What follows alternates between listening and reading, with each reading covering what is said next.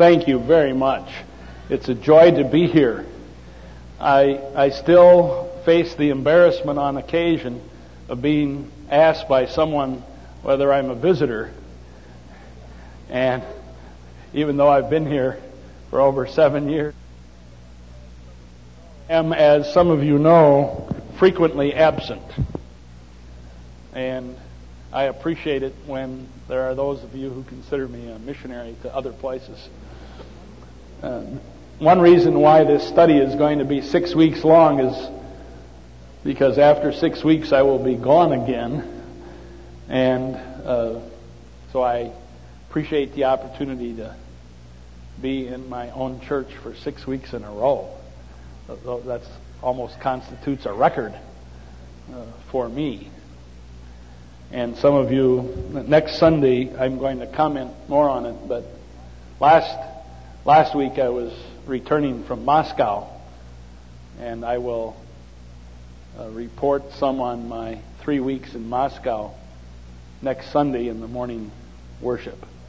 I was in Moscow on September eleventh, and I am very grateful to God that I got home safely and without any Uh, negative uh, experiences on my way home, apart from it being an extremely long trip, an exhausting trip. We're going to do Hebrews in this class. He, and you should have an outline, and it's important that people like me who like to do things right make a mistake right up front. So if you look at session two on your outline, it says September twenty-three. It says September twenty-three for today. So if you'd like to correct the outline right up front, next Sunday is September thirtieth. There probably are other mistakes on the outline too, but I will speak to my typist about this. The Hebrews is a fascinating document in the New Testament.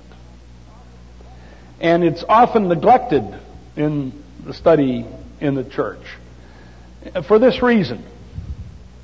Maybe there are two reasons. Uh, for much of the history of the church, it was thought that the Apostle Paul was the author of Hebrews. Maybe that's what you have learned at some point in your life, that Paul wrote Hebrews. And in fact, in older translations of the Bible, it will still say at the top of the page, the Epistle of Paul to the Hebrews. But we have known actually for over a hundred years that with certainty we can say Paul did not write Hebrews. We'll talk next Sunday a little bit about the authorship of Hebrews.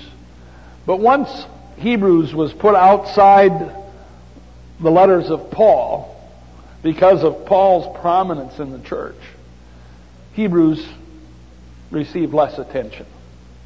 And I think the other reason Hebrews has received less attention is because of its long and very sophisticated argument about Melchizedek and the priesthood, an argument which I think we will see is extraordinarily sophisticated, very profound, and very interesting in its own way, but at the same time, it's an argument and a presentation that doesn't always appeal to everyone uh, because of its detail and because of the intricacies that it presents of the Jewish sacrificial system and the priesthood, and even the obtuseness, if we can say that sometimes, of the argument. Many of my seminary students are required to study Greek, which is the original language of the New Testament. And seminary students are very fearful of Hebrews when it comes to Greek, because it's some of the most difficult Greek of the New Testament. And that's because the author of Hebrews was such a highly educated, very sophisticated person. And it's, there's a world of difference, let us say, between reading the Gospel of John in Greek and reading Hebrews in Greek. In English, that tends to get evened out And you can't always tell that the language is more sophisticated in one book than in another. But let me assure you that Hebrews is a very sophisticated document in the original language.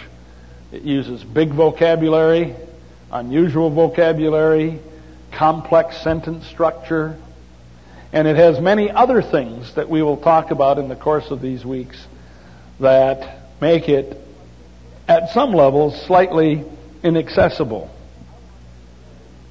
I want you to love Hebrews. This is a fascinating book. And I'm hoping at the end of six weeks that you have a new love for Hebrews, that you find it exciting, and that you have a good understanding of it. Now, in six weeks, we cannot go through Hebrews line by line. We can't even go through it paragraph by paragraph. So we're going to go at it thematically. And I believe that will still give us some rather significant entree into Hebrews. So if you look at the outline I've given you, today we're going to do the larger context in the early church for the book of Hebrews. Next Sunday, we're going to talk about the purpose and structure of Hebrews. Why did the author write this book? That's always an important question to ask. And how is the book structured? None of the writings of the New Testament tell us how they're structured. We have to figure that out just from reading it. And in some cases it's easy, in other cases it's very difficult. Hebrews is sort of in the middle. But we'll try to figure out the structure of Hebrews. And once we know something about the purpose of the book, and the structure of the book, that in itself unlocks a great deal about understanding Hebrews. Then, as many of you already know, what is so overwhelming in the book of Hebrews is its presentation of Jesus Christ. The technical theological word for the study of Jesus Christ is Christology.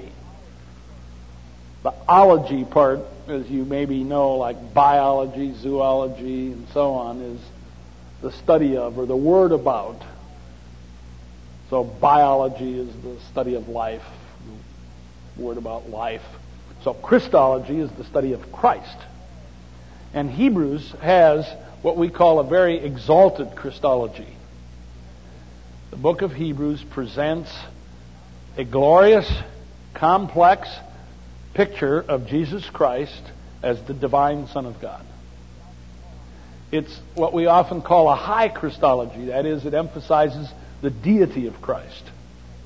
But not only does it emphasize the deity of Christ, there is no document in the New Testament that talks more about the humanity of Christ than does Hebrews.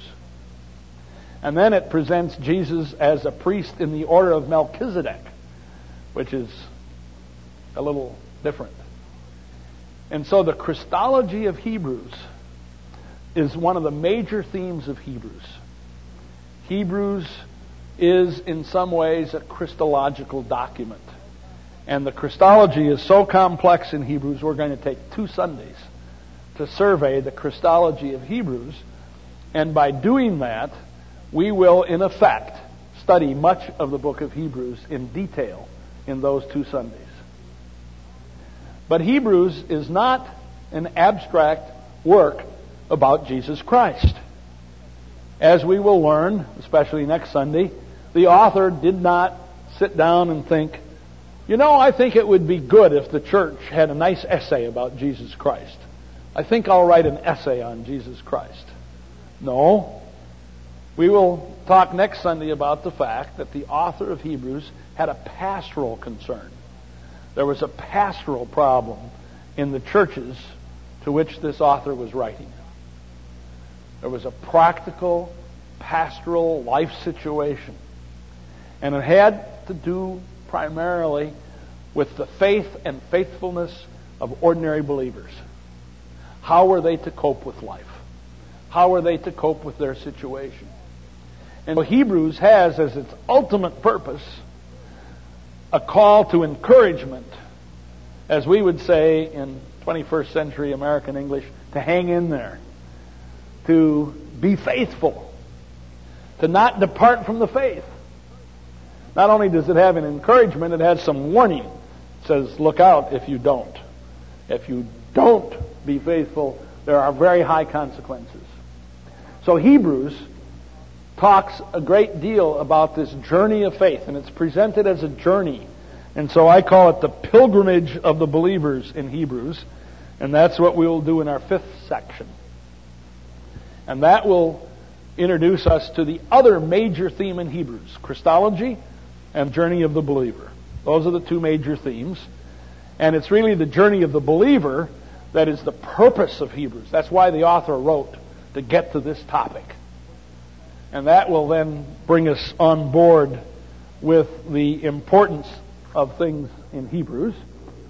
And then the last Sunday, we will take up what is really a subcategory of the pilgrim journey of the believer, and that's salvation and perfection. Hebrews uses the word perfection quite a bit, and it calls believers to perfection. That's often how it's translated. And the word perfection frightens people because, as you know, there are very few of us who are perfect. Some of us have perfect spouses, but most most of us have trouble with the word perfection, as you know. The word actually would better be translated maturity. But it is the word for perfect. It means reaching the goal. And that's what maturity is. And Hebrews has some very complicated discussions about reaching the goal, about maturity, which is also called salvation. And Hebrews raises what in the history of the church has been one of the most difficult theological problems the church has ever faced. And that is, can one lose one's salvation? Can one be, quote, saved by God, unquote, and then lose it? And Hebrews, more than any other text in the New Testament, seems to say explicitly up front, yes, you can. If you aren't careful, you will lose it. And that has raised some deep theological questions in the history of the church. Some of you are aware of that. Others of you may not be. But it's been one of the biggest debates in the history of the church. Maybe the big debates theologically are the problem of evil. Where does evil come from? And then the question of, can one lose one's salvation? And those, in some sense, are two parts of a larger question, and that is, how much freedom does one really have? Are our lives determined by God, or do we have freedom? Very deep theological questions. So that will be our sixth Sunday on October twenty-eighth, God willing. And that's a major topic in Hebrews as well.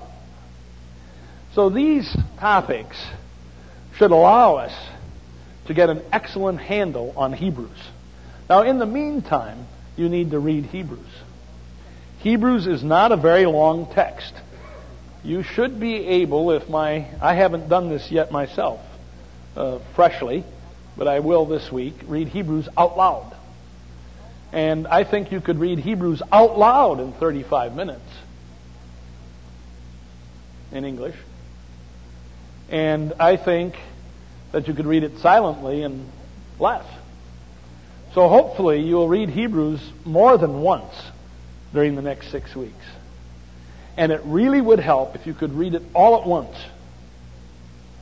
Don't pay any attention to the chapter divisions, which weren't there originally, as you know. They were put in centuries later just to help us find their place. So just read Hebrews at a stretch. And that will give you a better sense of what Hebrews is about. And if you can do, if you could do that every week, you'd get an A. But I won't ask you, but try, try to do it more than once. And that will help us get on board together to understand Hebrews. Then I have on here some other things that we will look at next week, a summary of Hebrews, an outline of Hebrews. And I always list some things to read. And for some people, that's terrifying. Some of you have absolutely no interest in reading big books about Hebrews, so just, if you want, you can tear off the last page and throw it away. It won't offend me. But I have learned in every class I ever teach in the church And I do this most Sundays somewhere. Usually not here, but I, I do this in adult classes every Sunday. There are always some people who want to read more. And so that third page is for such folk. And I've divided it up into uh, books that are simple and books that are complex. In case any of you wish someday, now or in the future, to read more about Hebrews. Now each Sunday, we will all we will have a formal question and answer period at the end of at least ten minutes, maybe fifteen. But you should also be free to interrupt as we go along. Raise your hand, and I will either acknowledge you immediately, or if I don't, it means I'm deliberately putting you off for the moment. So don't don't be too nervous. And then once I hear your question, I'll make a judgment as to whether it's good to deal with it right away or postpone it. But please feel free to ask questions. Is this... Are we kind of together? All right. So Hebrews, this wonderful text. Now Hebrews, as all documents in the New Testament, is set in the context of the first century A D in the Roman Empire, what culturally we call the Greco-Roman world.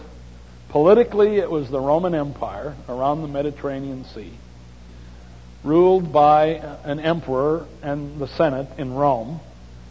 Culturally, the world was deeply influenced by the Greek culture that had come through the classical period of Athens in the fourth century B C. And Greek was the universal language, not Latin. Latin might have been the official language of the Roman people in the city of Rome, but Greek was actually the universal language, and even the Roman emperors announced all their decrees bilingually in Greek and Latin, because Greek was the official and unofficial language of everybody. Also, we know that Judaism was very strong at this time, and Jerusalem was the center of Judaism. That goes way back, as you know, from your Old Testament reading to the days before King David, who really made Jerusalem central.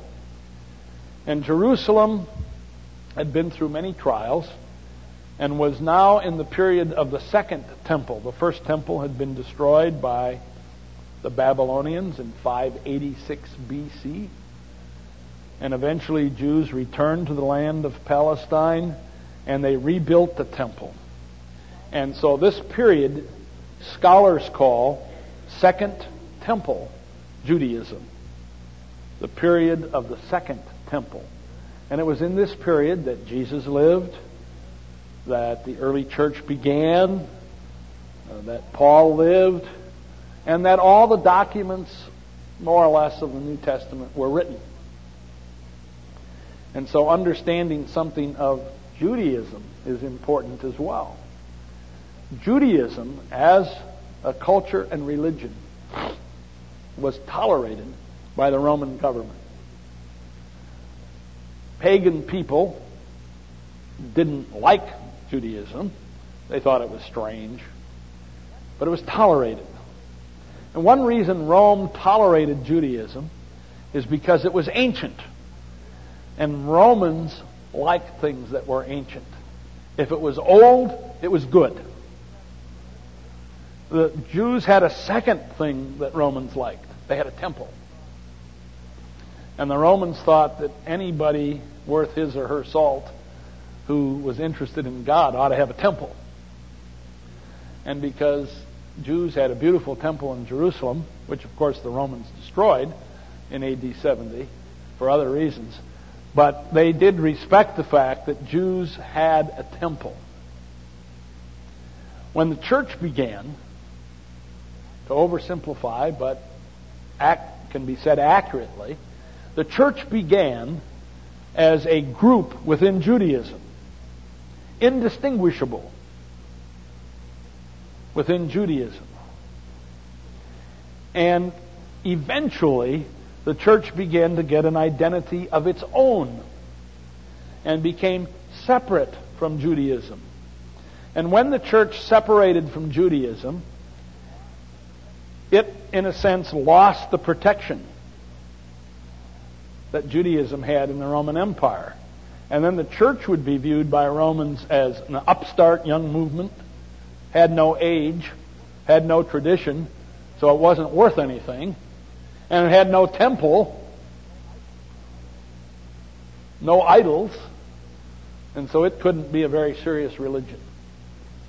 And so, in informal ways, the church began to get in trouble in the Roman Empire. And there, many of these troubles are recounted in the New Testament, what we might call minor, localized persecutions. The first famous one was when the Roman Emperor Nero, who was the Roman Emperor from fifty-four to sixty-eight A D, and uh, was the Roman Emperor during most of Paul's public ministry. And initially, I think Paul felt very comfortable under Emperor Nero. But as you know, the Emperor Nero became more and more obsessed with some of his own agenda. He was, became considered cruel. He murdered many members of his own family. And eventually, there was a big fire in Rome, A D sixty-four. Um, even some ancient scholars thought Nero probably started the fire uh, to get rid of old buildings in Rome. And this was a devastating fire. It consumed much of the city. And Nero decided to blame Christians for starting the fire. And so he arrested many Christians and had them tied on stakes and lit fire to them as human torches to punish them for starting the fire in Rome, which, of course, the Christians hadn't started.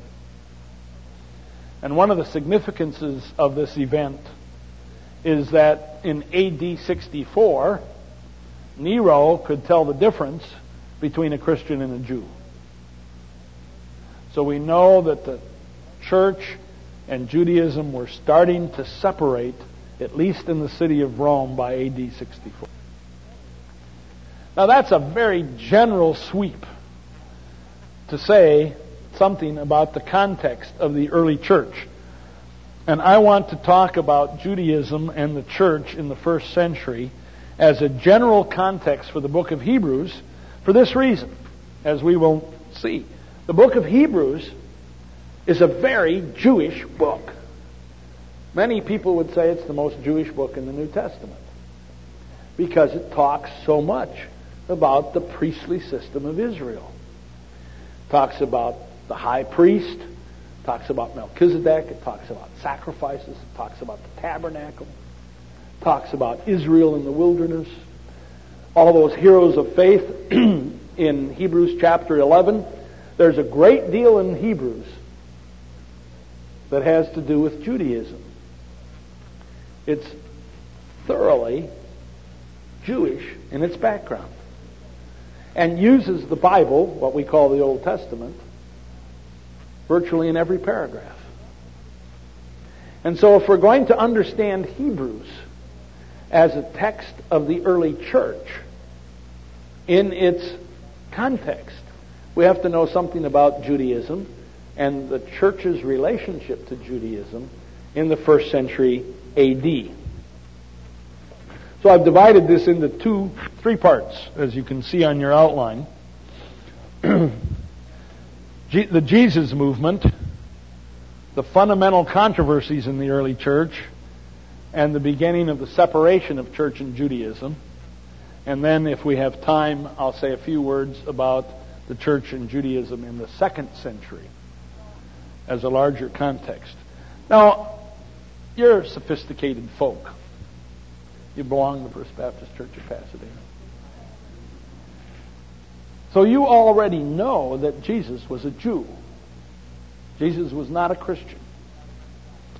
That still does surprise and shock some people, I know. But Jesus was a Jew.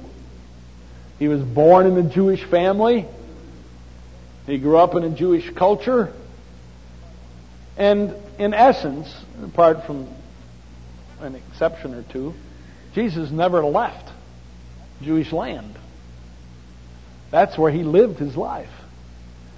And as an adult, after Jesus was baptized and undertook his, what we call his public ministry, Jesus ministered only to Jews. And he ministered almost entirely in Galilee, which was the northern section of the land of Israel, around the Sea of Galilee. And those of you who've been there know that it's not a very big area. That's why Jesus could walk around Galilee. In that culture, you could get almost anywhere in Galilee within a couple days just by walking. And Jesus' ministry was focused there. Occasionally he went to Jerusalem. And even that wasn't a terribly long journey, walking. And Judea in the southern part of the country, where Jesus also had some experiences. But Jesus was located within Judaism. And Jesus was both a teacher of the law and a prophet. Jesus, like the Pharisees, the Sadducees, and all the other groups in Israel at the time, was concerned about what did the law mean. As far as we know, Jesus never broke the law. He kept the law. But he had a different interpretation of the law than the Pharisees did, or the Sadducees, or the Essenes, or other Jewish groups. He had his emphasis in a different place. And in addition, he taught that the kingdom of God was arriving, the rule of God. And he invited people to enter the kingdom, which in effect was the renewal of the covenant with Israel. In that sense, Jesus was a prophet, calling Israel to repentance, saying, repent, turn to God, enter the rule of God, enter the kingdom of God. And as you know, Jesus told all kinds of parables to say this is what the kingdom of God is like. And in that context, taught how to obey the law.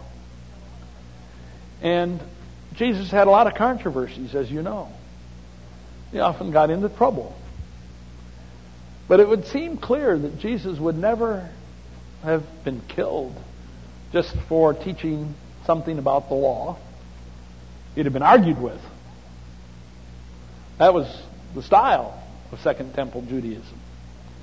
What Jesus got into trouble for was when he went up to Jerusalem and went inside the most sacred space, the temple, and turned over the tables of the money changers. I mean, this is bad. You can feel it. I mean, just imagine someone walking in at eleven thirty this morning and knocking the pulpit over and tearing the organ out of the wall. We wouldn't be too happy. Jesus went into the temple and got into trouble, let's face it. And then you add all that together with the implications of what he was doing.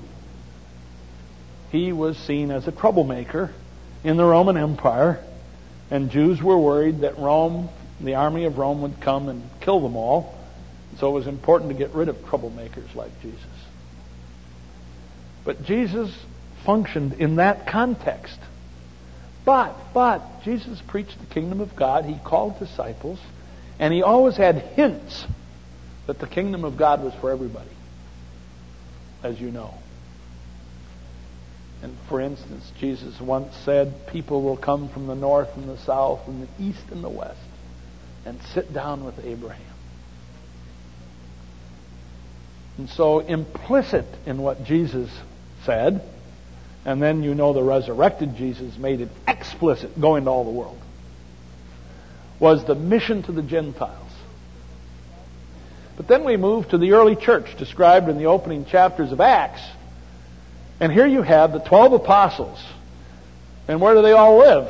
They live in Jerusalem. I mean, where else would you live if you were a good apostle, a good Jew, who believed in God and that the kingdom of God had come, well, you're going to hang out in the temple. So what did these apostles do? They went to the temple every day. They went up there to pray. And they went there to worship. Where else would you worship? Now the difference was that they believed that Jesus was the fulfillment of God's promises, what we call the Messiah. And the Greek word for Messiah is Christ. That's why we say Jesus the Christ, Jesus the Messiah. And so these early believers in Jesus all gathered around the temple, and at the same time they started to worship Jesus, and they started to repeat the teachings of Jesus. And so they were really sort of living kind of two lives, the temple life and gathering in each other's homes to study Jesus, to break bread together, to baptize people who repented. But it's still a Jewish movement. And nobody's going off to tell the Gentiles. And the church kind of moves along. And nothing seems to be happening in terms of the Gentile mission. Remember, Jesus has told the apostles to go into all the world. Nobody's going anywhere. They're, they're staying in Jerusalem. That's their comfort zone. Until Peter has that great vision. Remember? He has the vision in which a sheet or is let down from heaven. There are unclean animals in the sheet. And Peter's told in the, in the vision to eat unclean animals. And he knows that's a violation of the Word of God. And he says, I can't do that. And the vision from God says, yes, you must. And, of course, the meaning of the vision was that he should go to Caesarea. Caesarea was the... We don't have a map, so this will be the coastline of Palestine. This will be the Sea of Galilee, the Jordan River. That's the Dead Sea. This is Jerusalem. This is Egypt down here. This is Syria up here. And here's Capernaum. And right about over here is Caesarea, which is the capital of the Roman province of Judea. And so that's where Cornelius lives, because he's a Roman army officer. And that's where the governor would live, and the army would be stationed, and so on. And so Peter is told to go up and see Cornelius. And so he goes. And that's the first conversion of a Gentile. And Peter is leading the church in Jerusalem. He comes back and says, good grief, a Gentile has received the Holy Spirit. A Gentile has come to believe that Jesus is the Christ. God has called a Gentile into the church. Now, the book of Acts does not say this. This is my theory now. But by the next page in the book of Acts, Peter is no longer the leader of the church in Jerusalem. James, the brother of Jesus, is the leader of the church in Jerusalem. What happened? I think Jerusalem quietly said, Peter, you know, if you can go and hang out with a Gentile and break the law and eat unclean food, you're really not fit to lead the church in Jerusalem. And so the church went to Jesus' brother. That's safe. Who, by the way, the church nicknamed James the Just, because he was such a pious man. He led the church in Jerusalem for the next thirty years. We don't know much about him from the New Testament, but we know about it from other sources. So Peter had started this so-called Gentile mission. Then, as you know, the church was gaining some difficulty. It says in the book of Acts, this is amazing, that there was a persecution, chapter eight, and people had to flee Jerusalem. But the apostles stayed in Jerusalem. Isn't that astounding? The leaders didn't flee. You'd think they'd be the ones who'd be in most danger. My theory is that the apostles were solidly Jewish. So they stayed. The people who had to flee were the people that were starting to think, you know, I think the message of Jesus should be taken to the Gentiles. And that was the bridge that the church started to cross. And eventually a church was established in Antioch. Antioch was up here in Syria, up, say about here. And it was a major, wealthy Roman city, very cosmopolitan. And a church started in Antioch. And remember, Barnabas went from Jerusalem up here. He was a, a good Jerusalem boy. Remember, he'd brought all his money to the apostles. And he was born on an island out here, Crete. And um, Barnabas, in other words, was not a, a local Palestinian. He was outside. So he had a more cosmopolitan vision. So he was sent up to check out Antioch. He went up there, and what we eventually learn is that the church in Antioch was the first integrated church. It was the first place where Jews and Gentiles worshiped together in the church. This was a radical step. And that's why it was out of Antioch that the mission to the world began, not Jerusalem. And remember that Barnabas eventually recruited a teacher named Saul, who lived in Tarsus. Tarsus, my map is, I don't know, but th- this is going to be what we call Asia Minor. Today that's Turkey.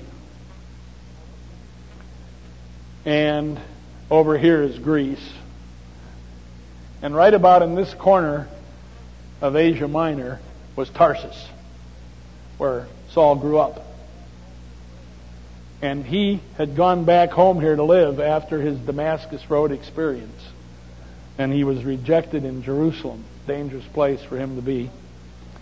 And so he went to Tarsus, where he lived for a few years. In we don't know what he did. Studied. Then Barnabas recruited him to come to Antioch to be a teacher. And we know how the story turns out. Saul, who then becomes Paul, becomes the dominant figure, even more important than Barnabas. And the church in Antioch sends Barnabas and Paul out as missionaries to the Gentile world. And all of Paul's missionary journeys come out of Antioch. He goes from Antioch out and preaches, comes back to Antioch.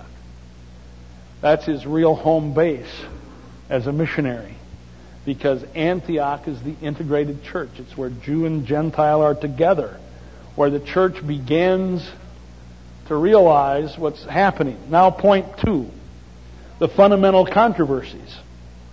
We know this primarily from Paul. Paul becomes the great apostle to the Gentiles.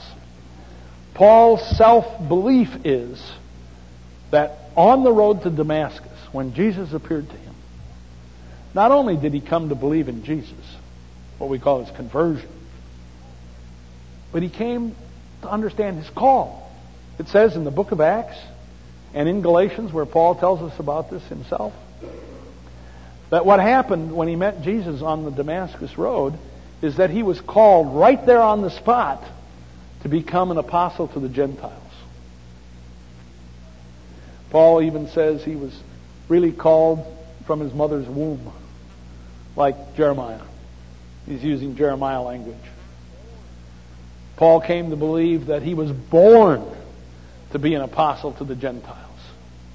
So Paul's passion, what Paul wants to do more than anything else, and this is written large in all the letters of Paul, is to take the gospel to the Gentiles. So Paul starts preaching the gospel to Gentiles. These are non-Jews. And so Paul goes and preaches all over Asia Minor. And then eventually Paul goes and preaches all over Greece. Until Paul says in Romans fifteen that he's preached the gospel everywhere in the East. Now he has to go to the West. Because he's this dedicated apostle to the Gentiles. But this is the problem. Paul believed, and we're not going to do Paul's theology, so you're going to have to just take my word for it now. Paul believed that in Christ there was no longer Jew or Greek, as he says in Galatians three twenty-eight. And that Abraham, number one Jew, Abraham got right with God through faith, not through circumcision. Because in Genesis fifteen, it says that Abraham believed God, and God credited that for righteousness. It's not until Genesis seventeen that Abraham is circumcised.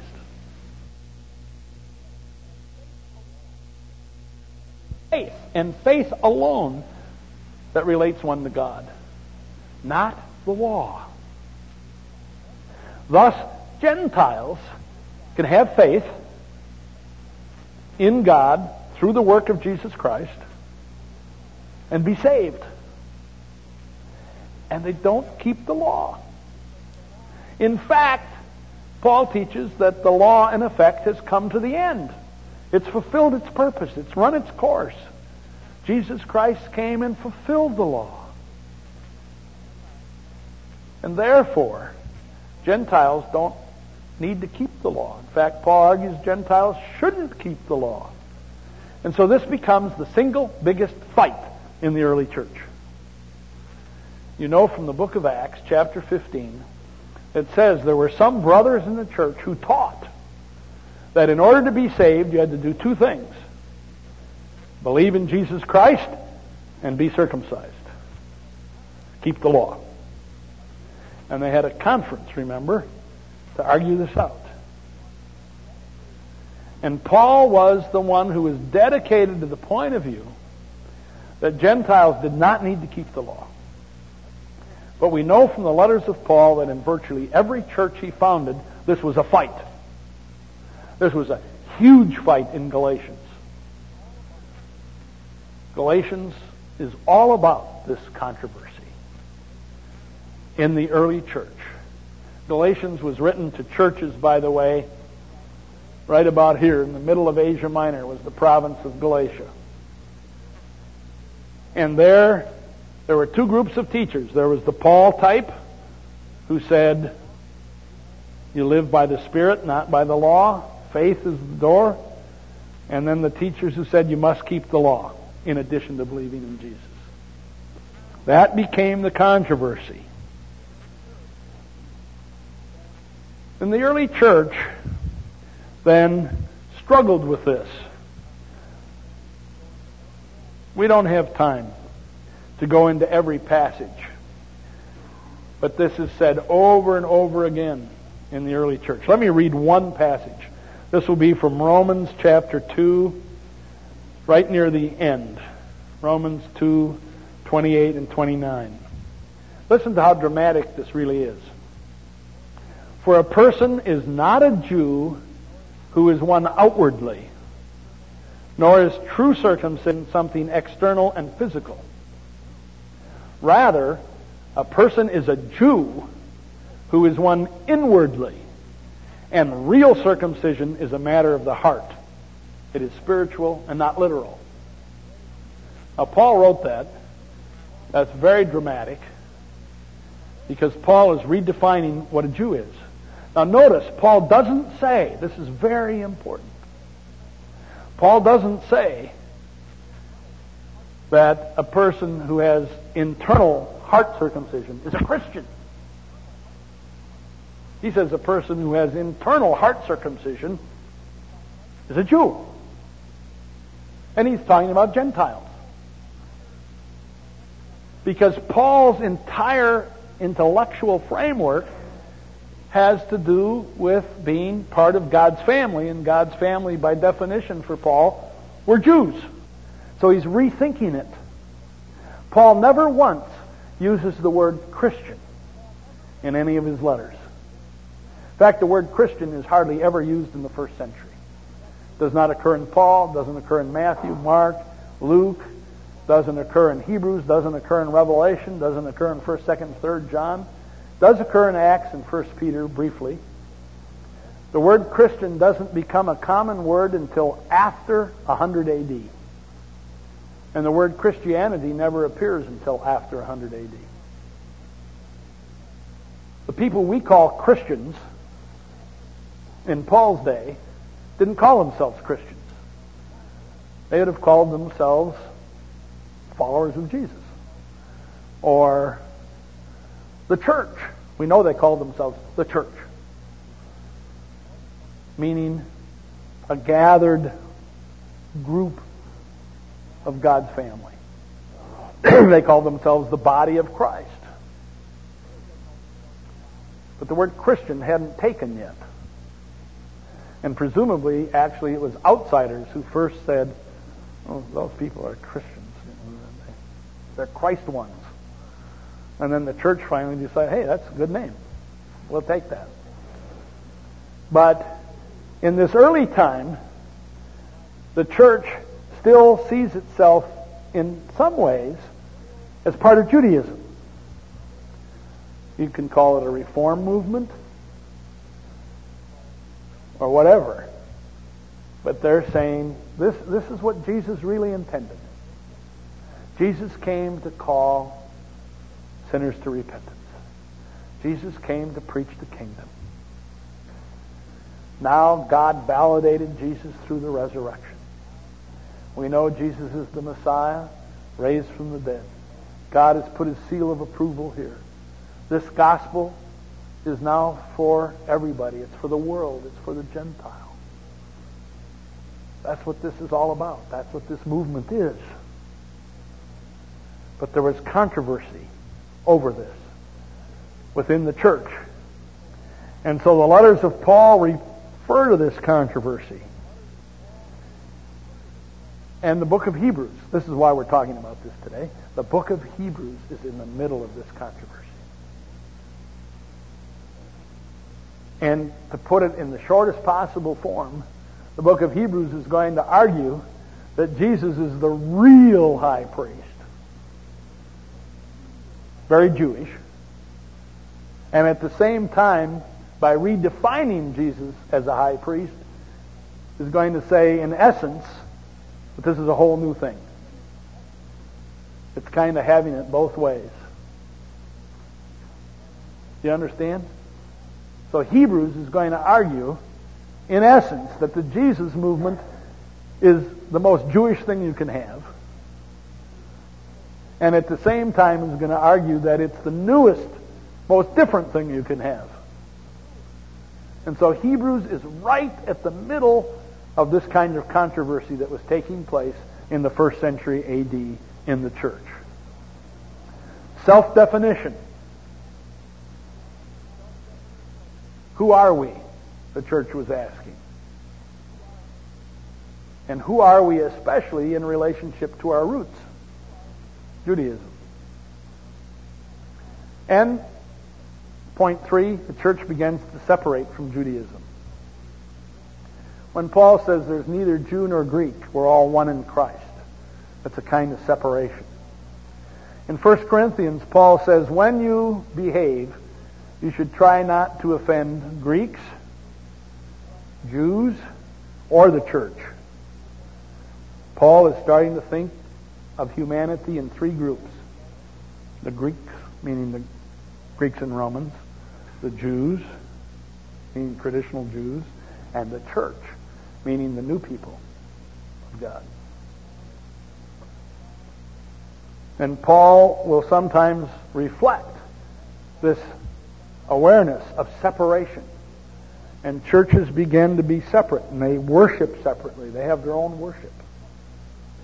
And as we've said, even Nero and his governmental aides could distinguish between Jews and Christians.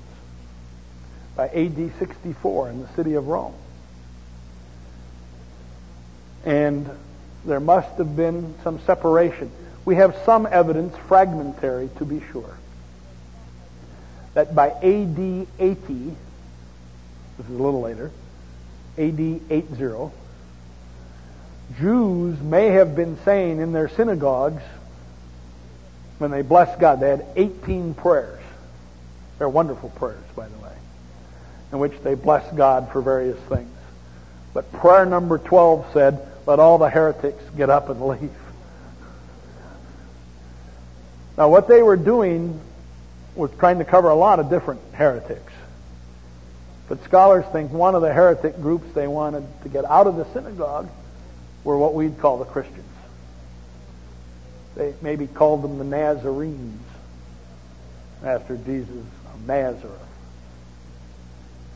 So Jews were starting to become conscious that we've got some folk in our synagogues that we want to push out. And the church people were saying, we don't want these narrow Jews who want to keep the law either. We want the Gentiles. And so there was this controversy. And the church was starting to separate from its Jewish roots. Just a word about the second century, because it gives us perspective. One of the first important authors of the second century was a man named Ignatius. He lived in Asia Minor. He became a martyr. He was a bishop. He was an important person in the church. And he wrote seven letters that have survived. And in his letters, Ignatius is the first person to regularly use the word Christian in Christianity, written about one hundred ten A D. He says, we're Christians. Our religion is Christianity. And he says explicitly, we don't want to be like Jews. So he says, Jews fast on, I always forget the days, Tuesday and Friday. So he said, if you're a Christian, don't fast on Tuesday or Friday. You fast on Monday and Thursday. Because if you fast on the same days that Jews fast on, you're not a real Christian. So you, you sense the polemic. You get to Justin Martyr, one hundred fifty A D, one of the most important theologians of the second century A D. Justin Martyr is the first Christian to call the church true Israel. He says, we're true Israel. Justin Martyr is the first Christian who picks up what we call the Old Testament. He didn't even call it the Old Testament yet. It's still just called Scripture. Justin Martyr says this Scripture is a Christian book. It's not a Jewish book. Because it's all about Jesus. So it's a Christian book. By one hundred seventy-five A D, the church started calling Scripture Old Testament.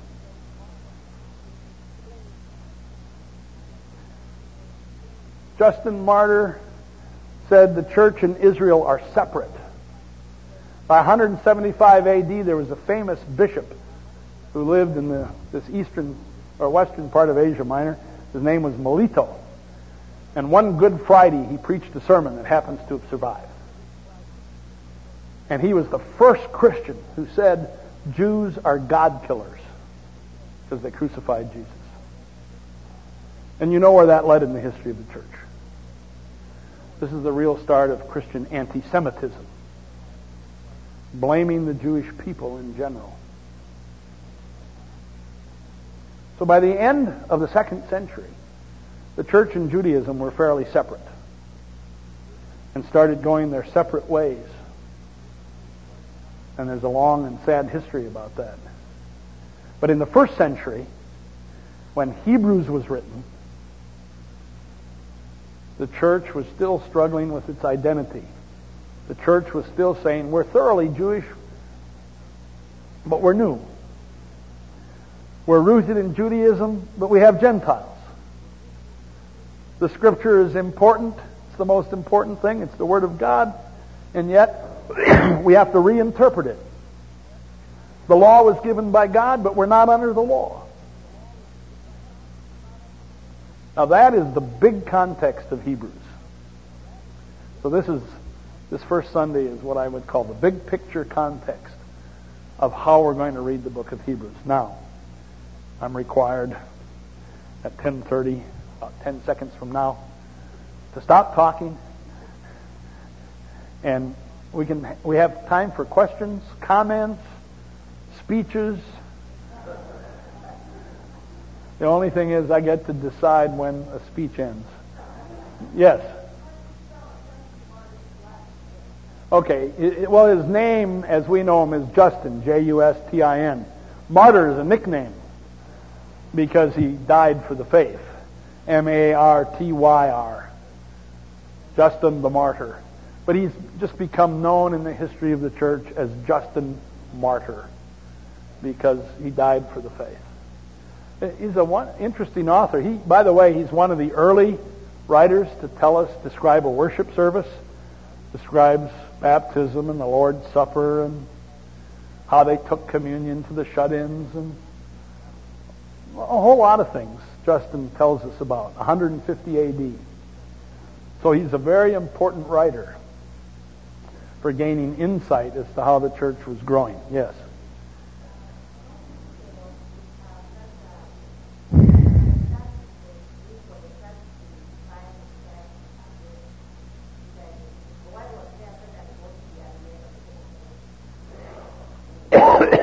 All right, the question is, I can understand why the church needed to redefine itself over against Judaism, in relationship to Judaism.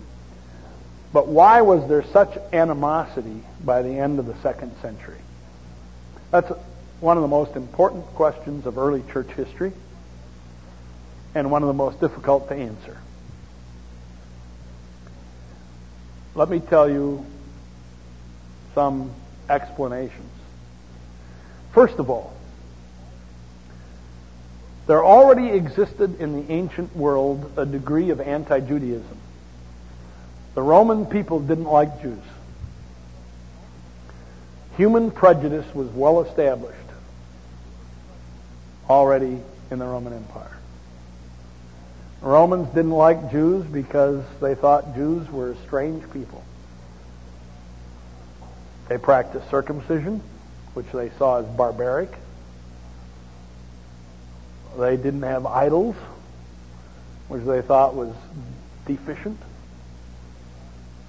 And Jewish people worshipped on the seventh day. They didn't go to work, so they were lazy. They had all kinds of prejudice against Jewish people. One reason there's animosity is that cultural prejudice carried over into the church as the church became a Gentile institution. Second, as the church became a Gentile institution, as more and more Gentiles came into the church and became the dominant group by the second century, so that if a congregation had both Jews and Gentiles, the Gentiles could outvote the Jews any day. The Gentiles began to kind of lord it over the Jews. In fact, Paul already is discussing that in Romans. He says explicitly in Romans eleven to the Gentiles, don't boast over the Jews. It's wrong to boast. Which would mean that Paul knows already in A D fifty-seven, the Gentiles in the church in the city of Rome are already saying, hey, you know, we're more important than the Jews. Already in A D fifty-seven. Paul says, can't do that. Jews are God's people. You can't boast. You wouldn't even have the gospel if it weren't for the Jews. But that tension is there and develops. Third, the church, almost from the beginning, worshiped Jesus. Now, the church would have always said it was monotheistic. It had only one God. It didn't worship two gods. It worshiped the one God who is the creator of the universe, the God of Abraham. But they included Jesus along with God. Kind of a mystery. Jesus got divine honors. He got worship. Eventually, to the Jewish movement, this was blasphemy. This was worshiping two gods. And certainly by one hundred A D, Jews couldn't tolerate this. They said, we can't tolerate that kind of worship. We have to push those people out. So that created hostility. So those are some of the things. Then Jews rebelled against the Roman Empire twice. A D sixty-six and A D one thirty-two. And in those two rebellions, the Jews tried to get freedom. And in both cases, the Roman army crushed Jews. And the church, in both cases, really said, you know, we don't want to get involved in this. We're part of the Roman Empire. And for that reason, Jews and Christians were more alienated. And then Jews believed they should keep the law, and Christians increasingly followed Paul and said, no, we don't keep the law. And they grew further and further apart. But that animosity was fed by sin, the culture of prejudice, and these various theological reasons. And, you know, by four hundred A D, the church was openly anti-Semitic. One of the things I say sometimes to shock my students, this is also true. By five hundred A D, the church had laws against Jews, just like Hitler did in the twentieth century. Economic, job-related, where you can live, how much you can earn, et cetera. The church, you, you know our heroes like Martin Luther, great Protestant hero, and John Calvin. These people we look to as the fountain of our Protestant theology, they were all very anti-Jewish. They promoted the destruction of synagogues and burning of Jewish manuscripts. The church had a bad record. There's no point in denying it. And one reason Adolf Hitler could do what he did is most of the church supported him. The German church and most of the rest of the world church didn't care. I mean, there were people who protested, of course, but they weren't the majority. That really became a wake-up call. In the last fifty years, the church has done a lot of adjusting. The church has come to realize for the first time that it has been guilty of a racial prejudice that they've tied to the gospel, and the church is trying to get over it. This has become one of my own passions. So I've always been involved in Jewish-Christian dialogue. I've always related closely to Jewish rabbis and scholars. And every year we, here in Southern California, we have a nice meeting. We get together and have dialogue and argument and share our faith and so on. And we have a very close relationship. But the church, Roman Catholic and Protestant, are trying to get a better vision. Not to deny our faith, not to deny our belief in Jesus, but to say we can believe in Jesus and at the same time not be anti-Semitic. I was on a Jewish T V program a couple years ago here in L A And it was, very, it was great because they were willing to accept my statement that we believe that Jesus is the fulfillment of God's promises, and that's that's bottom line for us. But we don't think that has to mean anti-Semitism. So they were very interested in what we taught at Fuller Seminary and, and so on. But that, that's maybe another story. But that's in part an answer to your wonderful question. Big issue. One more question maybe, or comment. Yes, sir. And then we'll have two. Okay.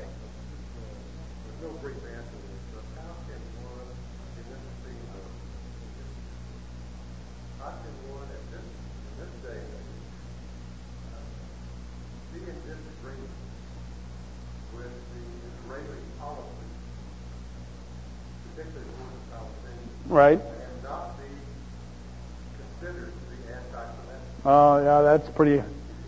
That's that's a good and big and difficult question. No, could you all hear? How can you be against Israeli state policy that treats Palestinians unjustly and not be considered anti-Semitic? It's a hard road to walk, I'll tell you, because I've walked it. I've been to Israel. I've met with Palestinians. I've met with Jews. I have friends on both sides, I think. It's not an easy road to walk. But, and we won't discuss it right now, except let me make one statement. It's very important to make a distinction between being Jewish and being Israeli, although Israelis are generally Jews. The Israeli government does not necessarily represent the hopes of God for the Jewish people. Let's face it, the Israeli government has treated people unjustly. And we should be free to say that. And that doesn't make us anti-Semitic, but sometimes that's hard to prove, yeah. Last comment.